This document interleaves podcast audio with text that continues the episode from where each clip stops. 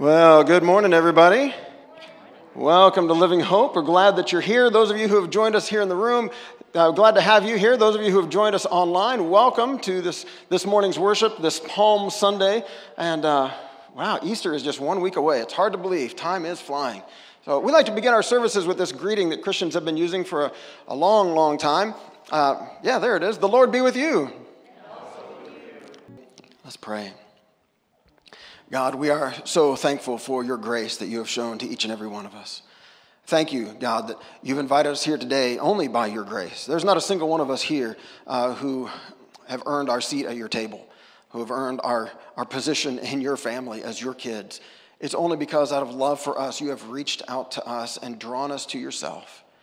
And now, God, you are with us every moment of every day, whether times are good and we walk into times like this just full of thanks and praise, or whether we walk into today uh, with all kinds of hurts and needs and we're crying out for your help.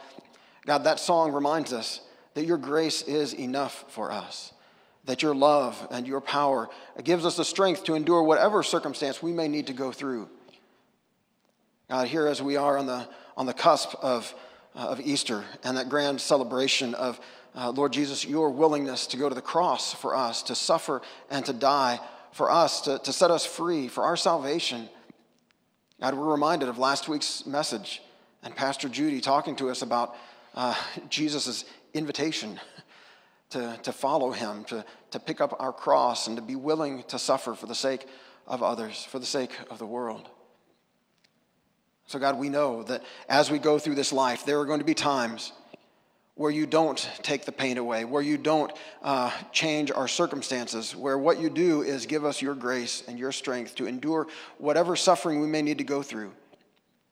Because, God, we are trusting in your love. We are trusting in your goodness. We are trusting that you know best uh, well, what is best for us and for the world.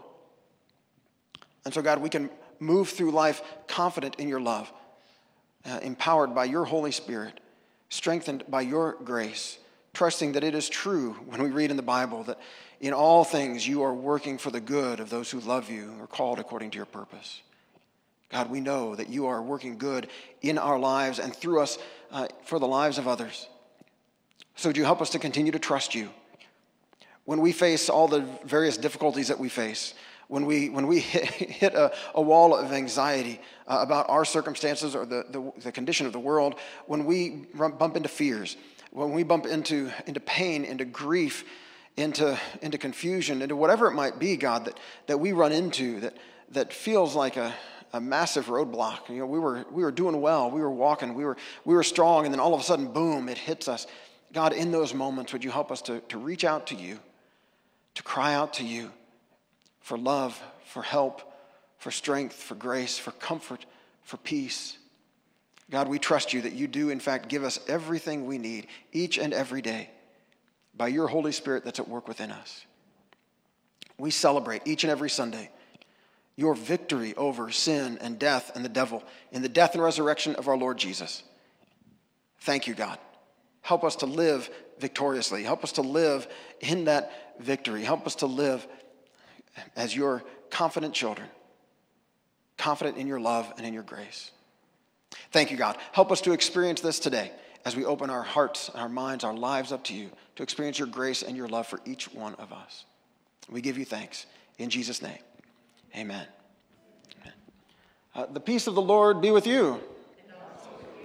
Thank you. And with all of you who are with us online, if, if you're here in the room, go ahead, take a look around real quick. See some faces that you might not have seen in a while, or at least the top halves of faces. And, uh, you know, give them a wave, give them something. Uh, I'm looking forward to the day we can go back to like walking around and giving each other handshakes and hugs and all of that. We're not there yet. Uh, as more and more of us get vaccinated, as, more, as we continue to move through that whole process, uh, we're getting closer to that day. But, uh, and then you can have a seat whenever you're ready. And I don't know uh, can I go ahead and say? Okay, all right. Uh, Amanda's been telling more and more people, I think. I don't know. But Amanda's got, got plans to leave us uh, this summer. She's moving to a different place where it'd be uh, uh cost prohibitive for her to come back regularly and uh, worship with us and, uh, and lead us musically. So we are super grateful for, man, how many years has it been?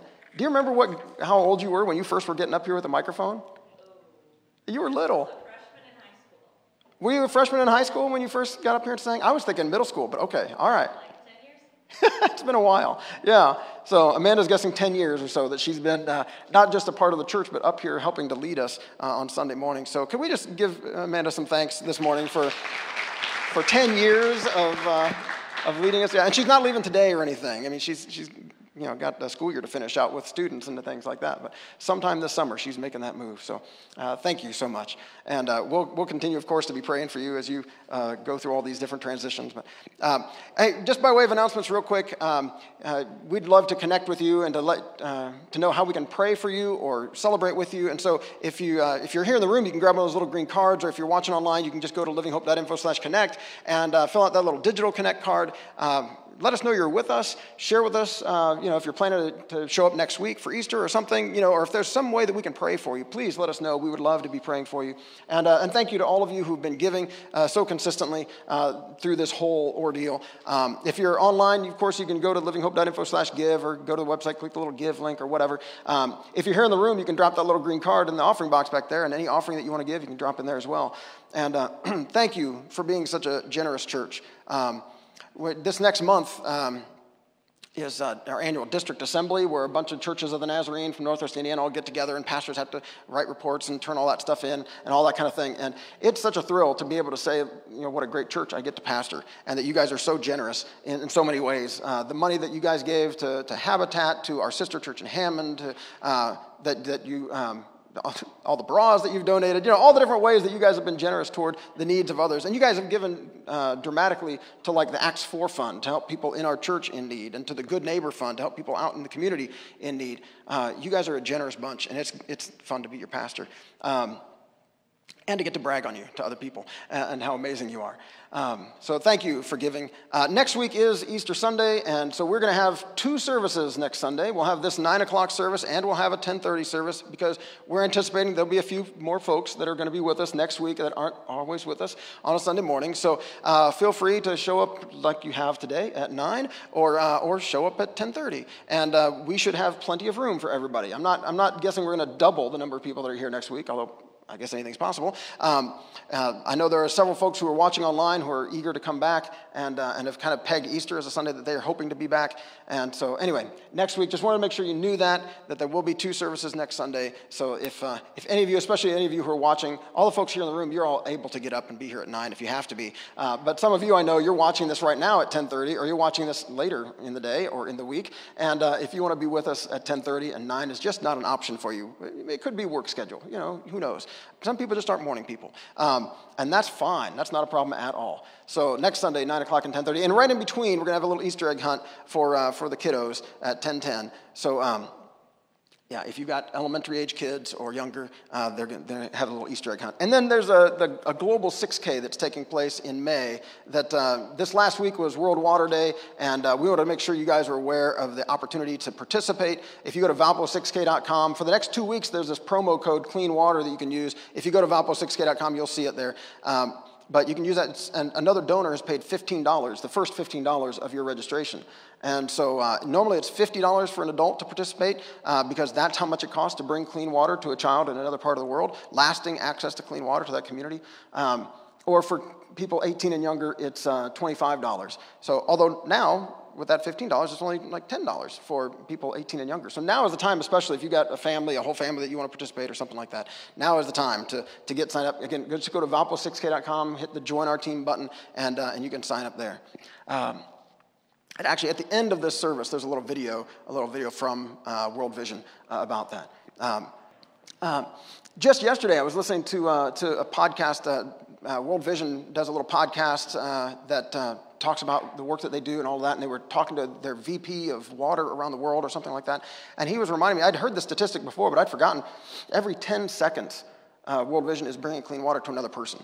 I mean, that's, that's how many people around the world they are working with.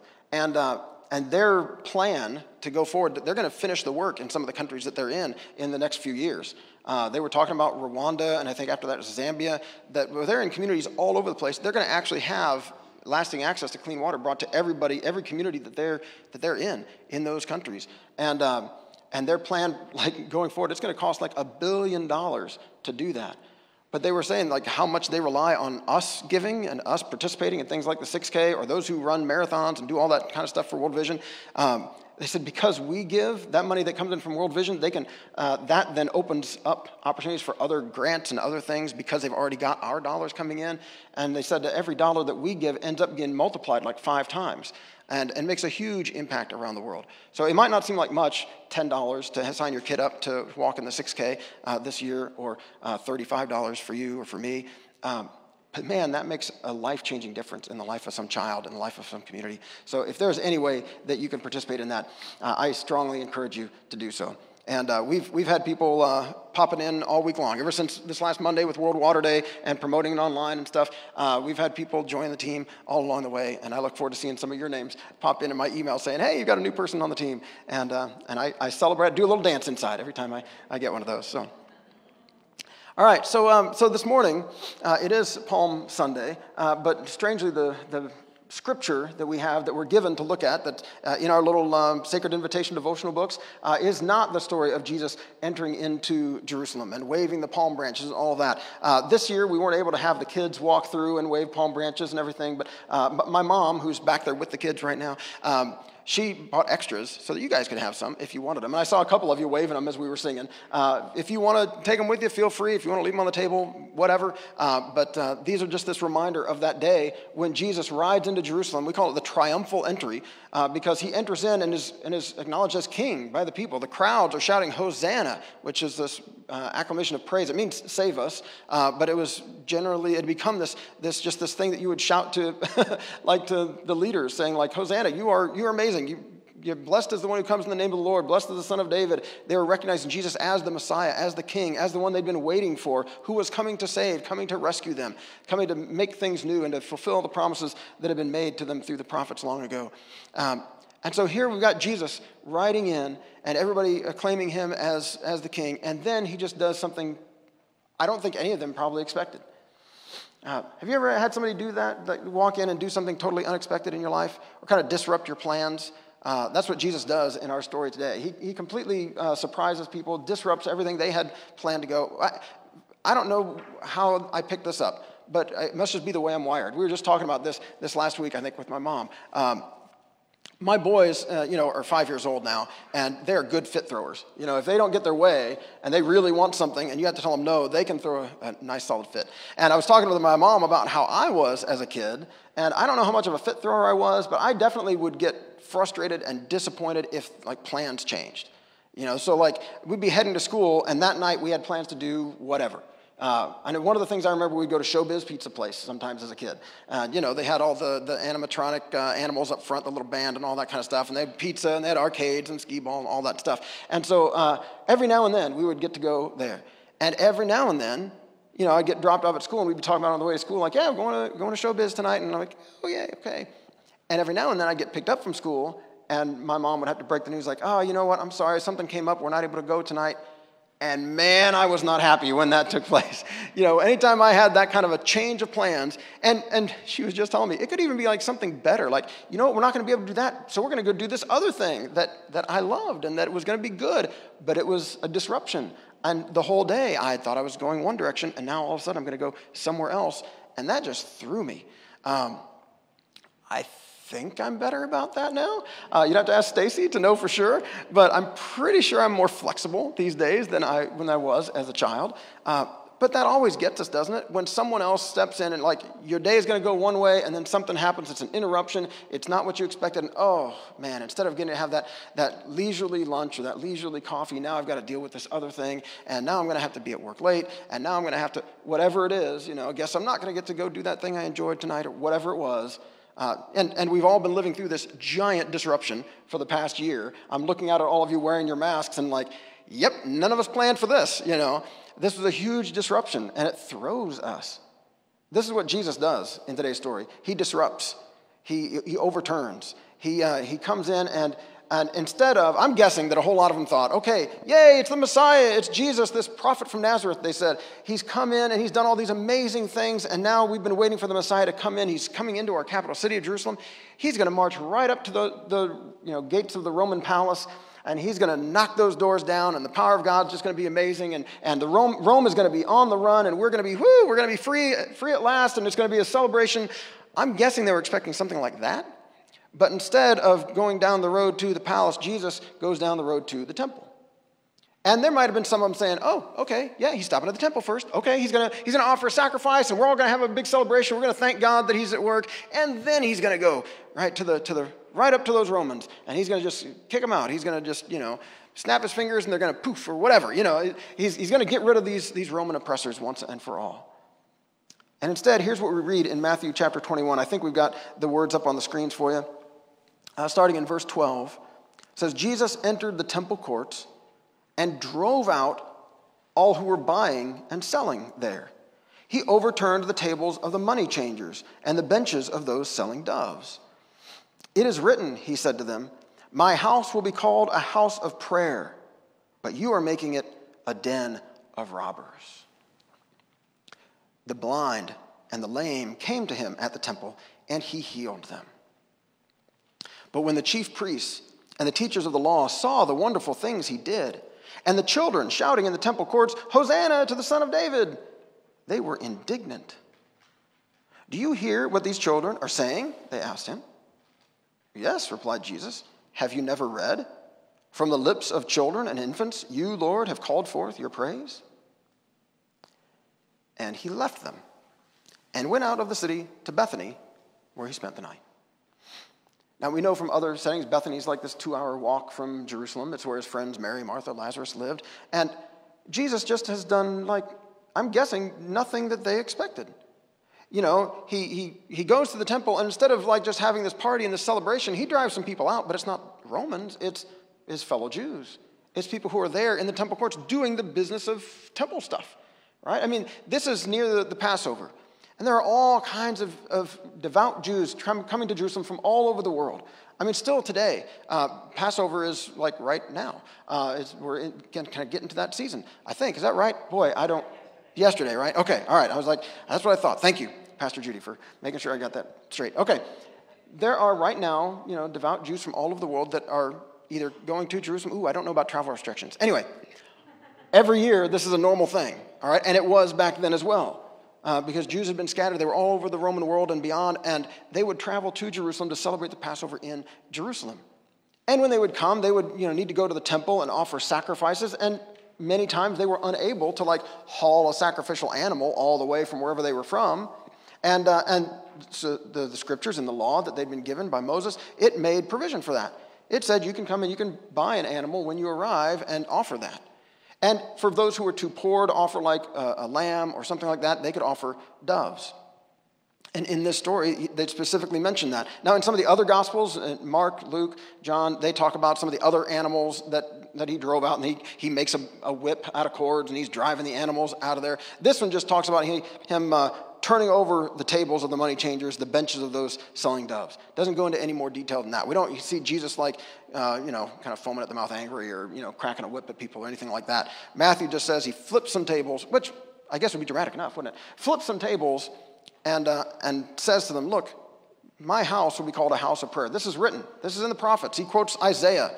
Um, that my house will be called a house of prayer. And then he quotes Jeremiah and says, but you're making it a den of robbers he, he comes and drives out his fellow Jews who are just, I mean, they're just there doing the work, right? They're helping the people who are traveling there to buy their, their animals. He's helping them, they're, they're helping them to exchange their foreign currency for like the temple currency, which is what you're supposed to do to, to make an offering there at the temple.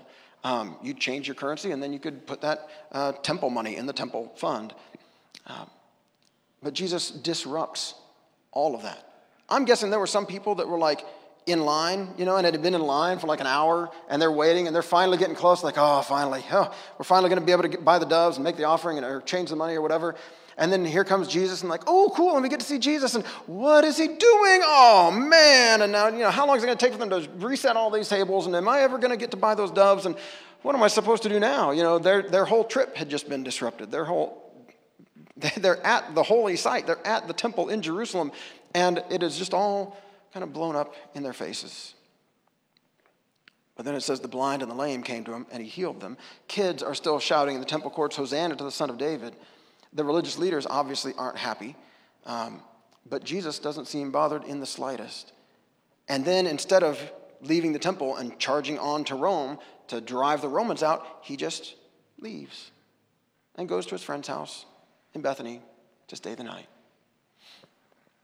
What an odd thing for the Messiah to do. What an odd thing for Jesus to do, for God to do here in this moment where it's all finally coming to a head. And instead of focusing his energies on pushing the outsiders away, he focuses his energies on the people of God and what they're doing. and are they reflecting him well to the world or not? Are they still connected to the heart of God for the blind and the lame, for the people from other countries who are gathered together to worship at the temple, to try to worship at the temple? Uh, you might not be familiar with how the temple is laid out. I should have grabbed a little map and, and shown it to you. But it is basically, you know, you've got the, the temple building itself. It'd be kind of like, you know, here we are in the sanctuary here at the church, right? We're in this room. And then on the other side of those doors, there's other rooms, right? And so that's like the foyer and the other court. And so in the temple, you'd have like the temple area itself where people would come in and they'd make their sacrifice and all that. And then there was like a, a, a separate area inside behind thick curtains where God was, uh, was said to dwell, where his throne was. Um, and, uh, and then all the worshipers are kind of outside of that, and they make their offerings, and they sing their songs, and they hear the scriptures.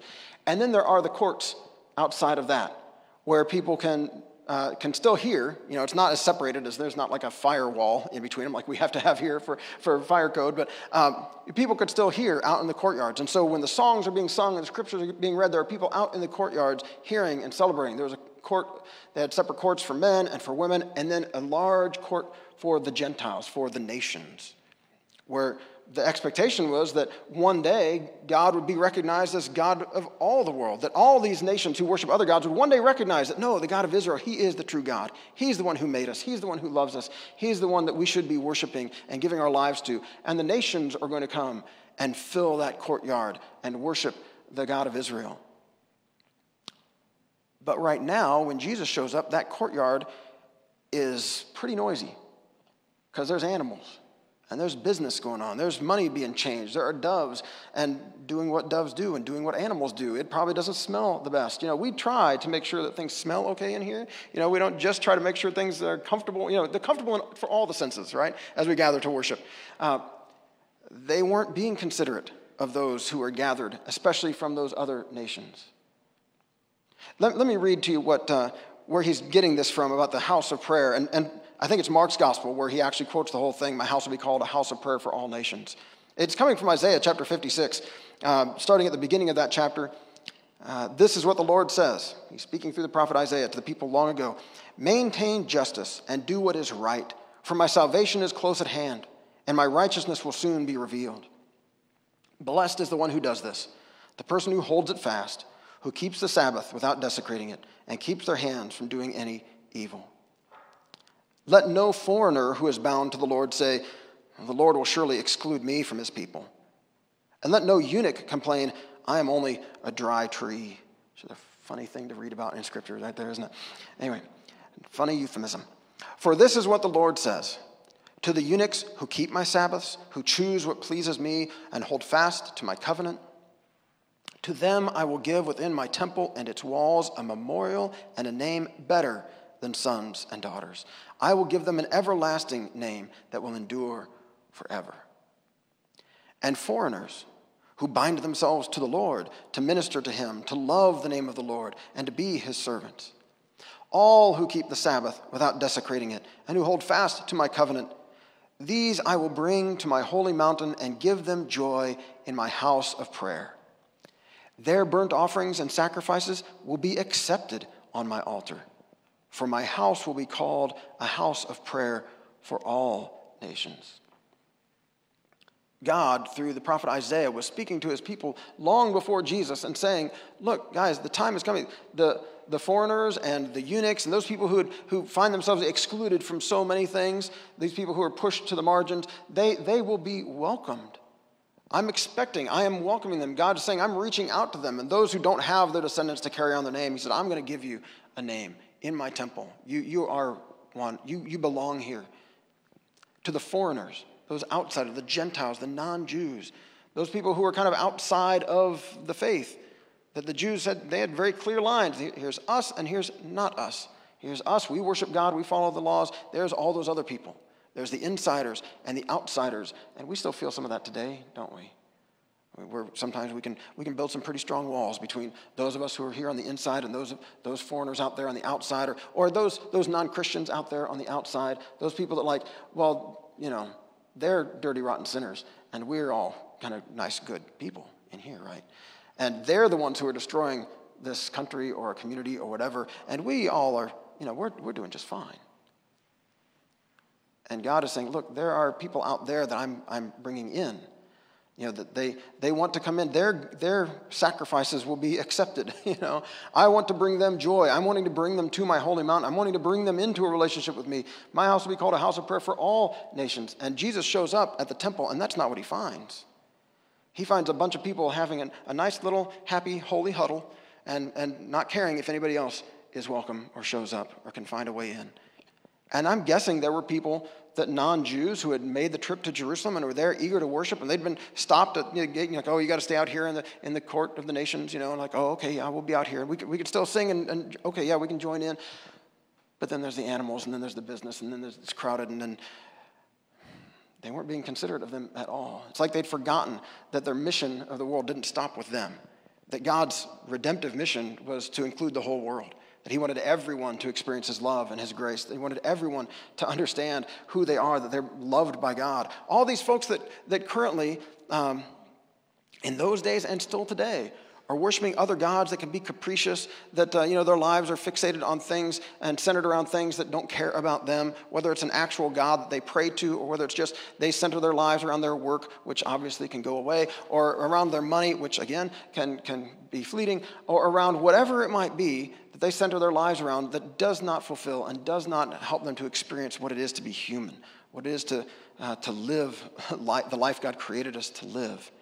And God doesn't want them to just be stuck there. He wants them to experience His grace and His love, to know themselves as, as people made by God who loves them, who is consistent in His love, who, who cares about them, who is with them.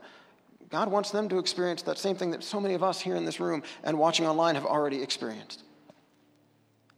And the people of Jesus' day had kind of lost track of that somehow.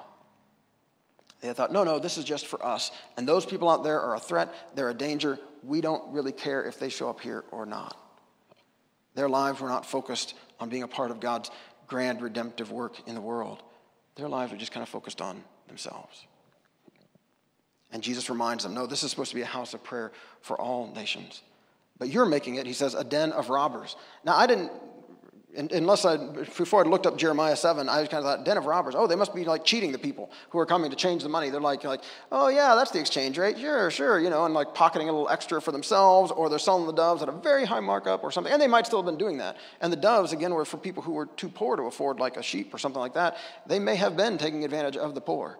It may have been uh, a racket that they had going there. I mean, if you had to, you had, they kind of controlled the temple money. If you wanted to make an offering, you had to make it in the temple money. So they could have put the exchange rate wherever they wanted.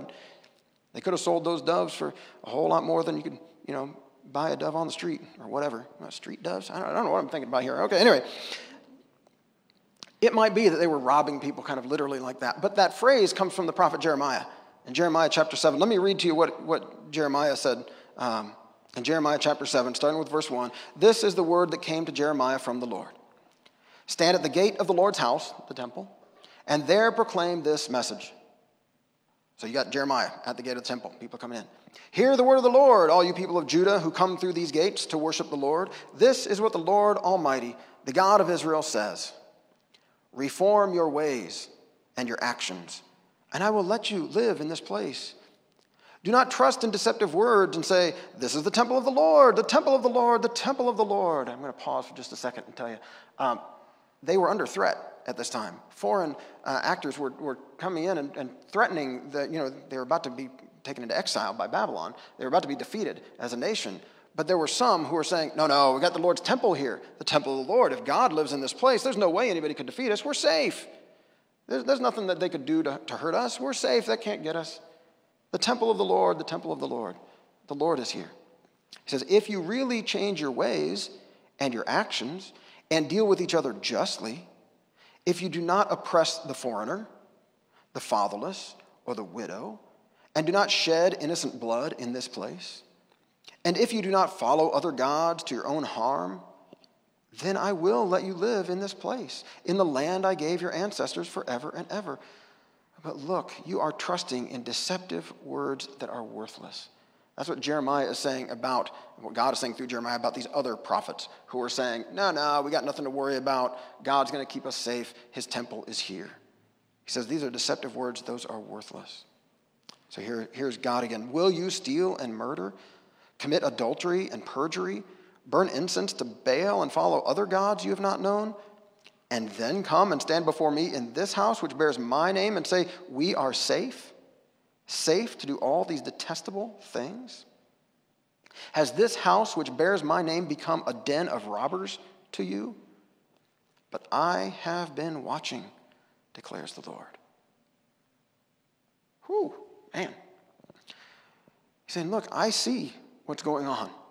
I see that you are, you are thinking that you can do whatever you want, but as long as you got the temple, you're okay.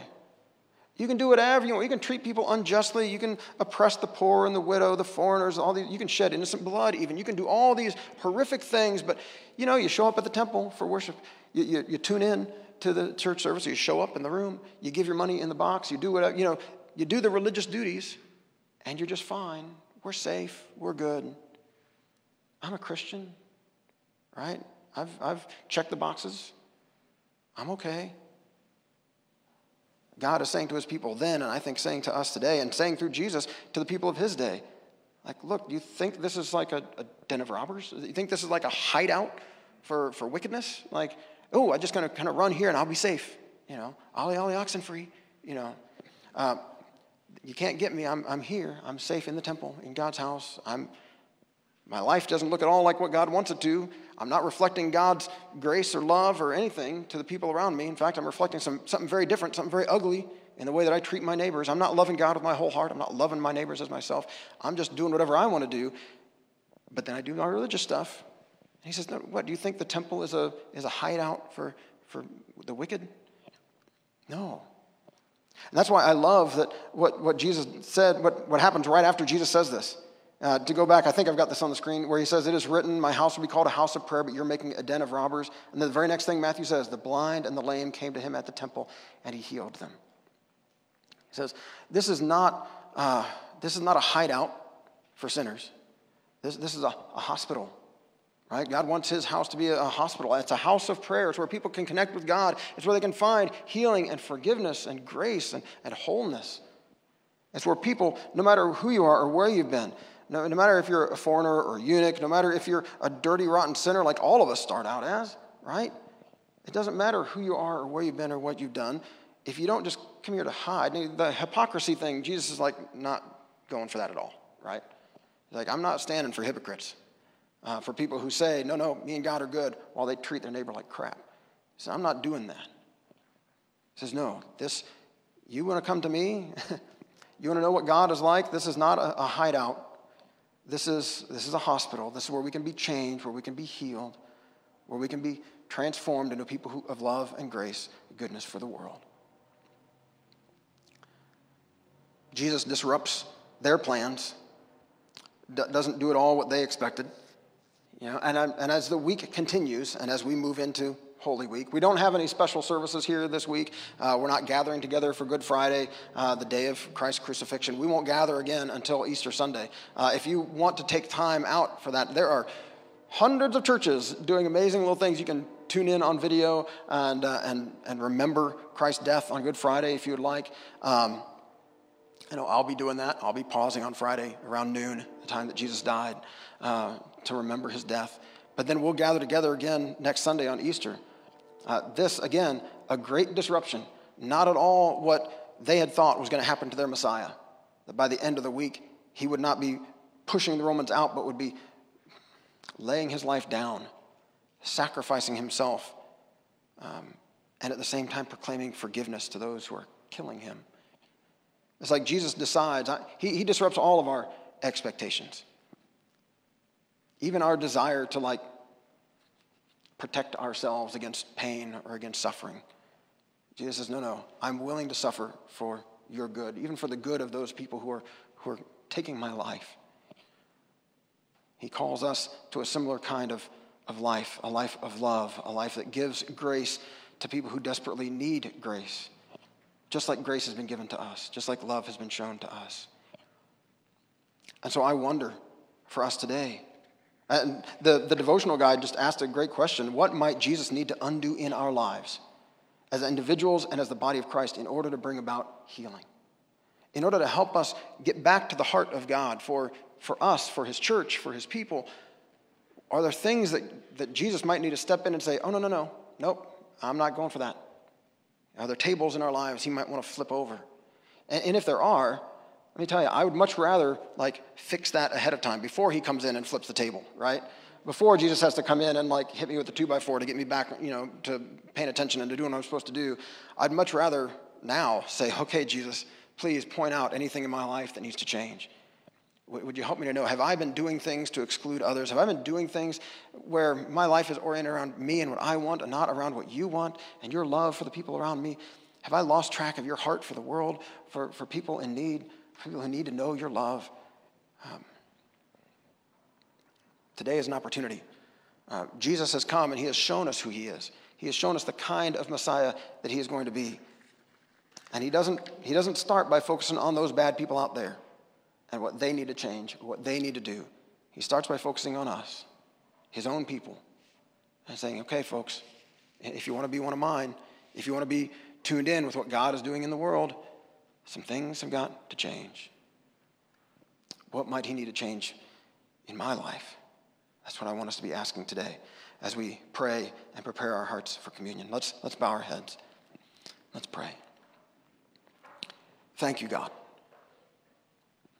Thank you for not just leaving us to, to live a life that, well, can contain a whole lot of ugliness, can bring a whole lot of grief to the people around us. God, you know how easy it is for us to, to get off track, how easy it is for us to, to, to, miss, to miss the plot, to miss what you are wanting to do in our lives and through our lives for others.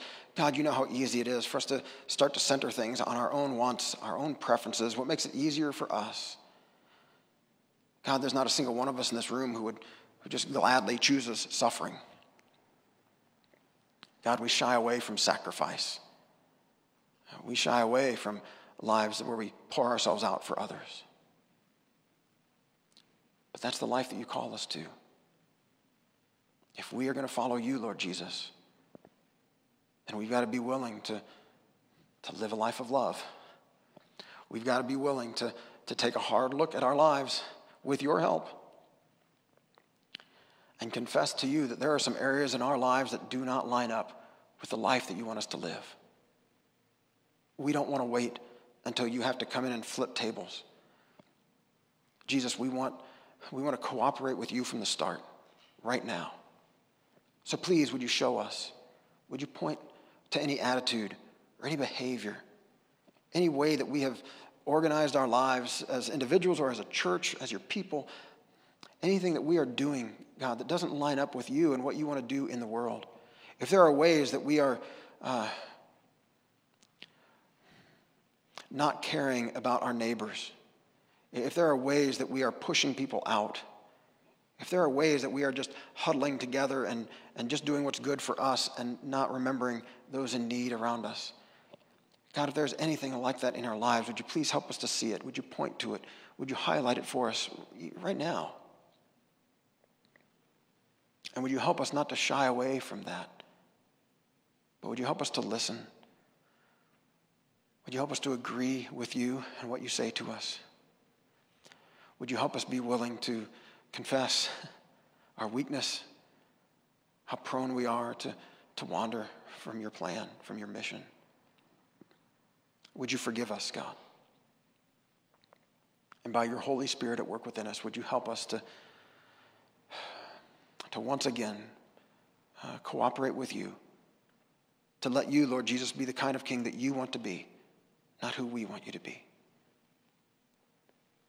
Thank you for being willing to, to challenge us in these ways, Lord Jesus. Again, thank you for not just leaving us to live a life that is disappointing or that frustrates your plans, where we, we find ourselves at cross purposes uh, with you. We, that's not what we want, God. We want to be a part of the good work that you are doing in the world. We want to share in your joy as we see you transforming people's lives, as we see people uh, coming, coming the, the light's coming on for people, uh, as we see people stepping into the light and out of the darkness, as we see people having hope once again. God, we want to share in your joy. We want to, we want to share in the, that celebration with folks. So would you help us, God? Would you help us to tune our hearts to yours? Would you help us to say yes to you? Uh, in just a moment, we're going to sing and we're going to celebrate communion together. And God, today we thank you for the opportunity to celebrate this sacrament that reminds us of your great love. We offer to you these gifts of bread and juice. And we pray that by your Holy Spirit's presence here, we might meet our crucified and risen Savior in his body and in his blood. We offer you ourselves, God. We come to you today, confessing our sins, the ways that we have not loved you with our whole heart, the ways that we have not loved our neighbors as ourselves, the things we've done that we should not have done, the things that we should have done that we've left undone. God, we come to you today confessing our, our sin, our need of your forgiveness, our need of your grace, and thanking you for being compassionate and gracious, slow to anger, abounding in love and faithfulness.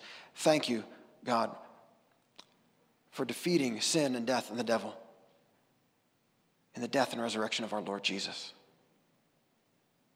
Thank you that today, by your Holy Spirit's work in our lives, we can be transformed. We can live in this world as the body of Christ, as your hands and your feet, as your people, reflecting your heart and your love and your grace.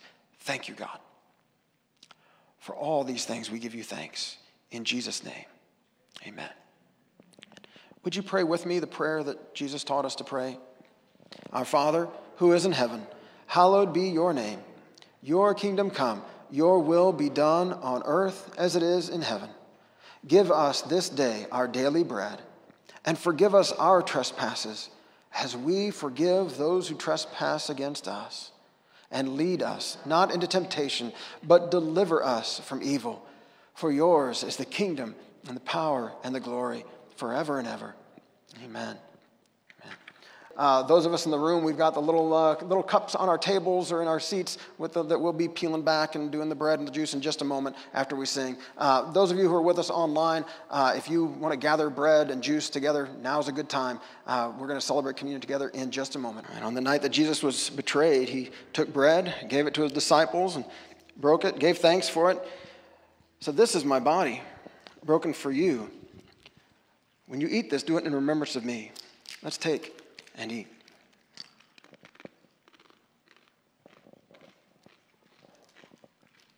After supper, he took the cup, gave thanks, gave it to his disciples, and said, Drink this. This is my blood, poured out for you for the forgiveness of sins. Says, This seals the new agreement, the new covenant between God and humanity. When you drink this, do it in remembrance of me. Let's take and drink.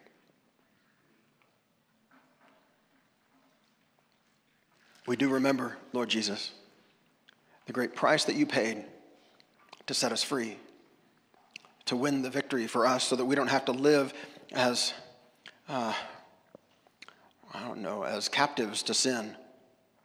But you have set us free to live in this, this glorious light that you give us as your children. Help us today to experience your love and grace and to be so transformed by it that we can be a people who give love and grace to others, who follow in your footsteps, Lord Jesus. Thank you Thank you for your transforming love.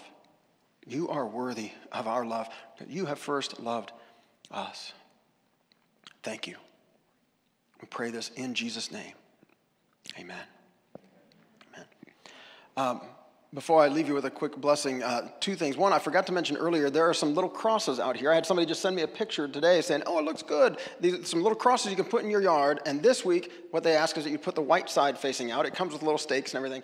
And uh, you can have the white side facing out, and then on Easter Sunday, next Sunday, you can flip that thing around. It says, He is risen on it. And that's just a testimony to your neighbors and to anybody who might drive by that, like, hey, you know, might spark them thinking about Jesus, might just let them know that you're a safe person to talk to about Jesus stuff. It might make them think you're a Jesus freak. Who knows? But anyway, hopefully you're living your life with your neighbors in such a way that they, they're like, oh, that's right, you're a Christian, aren't you? I've had a question. I've been meaning to ask.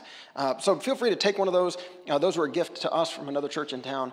And, uh, and I wanted to remind you again of the 6K. There's a video that's going to play in just a minute. Uh, but first, before that, the Lord bless you and keep you. The Lord make his face shine upon you and be gracious to you. The Lord turn his face toward you and give you peace. Amen. Really thought about how you can't wash your hands without clean water, that you can't have operational medical facilities, you can't defend yourself against diseases like COVID 19 without clean water. It helps make our faith tangible.